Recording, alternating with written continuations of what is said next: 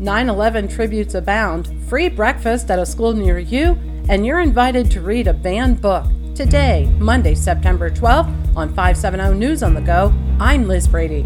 We can expect showers and thunderstorms throughout the day. Some storms could be severe, a high in the upper seventies. Numerous tributes were held in the mid-state to remember the nine eleven attacks and honor those who died.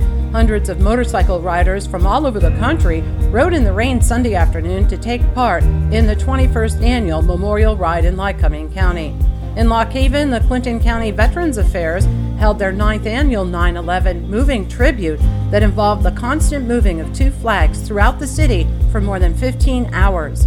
In State College, the first ever memorial stair climb was held at Medlar Field, and thirty volunteers walked from Newsville to Mifflinburg to remember and honor the fallen firefighters.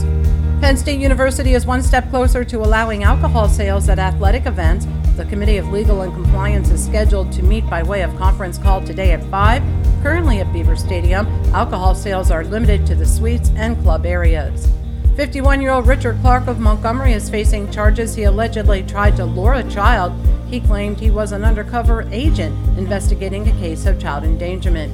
A Lewisburg contractor was paid for work he never completed. Now thirty-one-year-old Francisco Avila is charged with felony theft and home improvement fraud for accepting three thousand dollars and never doing the work. Every student in Pennsylvania will have the opportunity to start classes on a full stomach. Governor Tom Wolf announced the new Universal Breakfast Program will provide a free breakfast for every student enrolled in public or private school.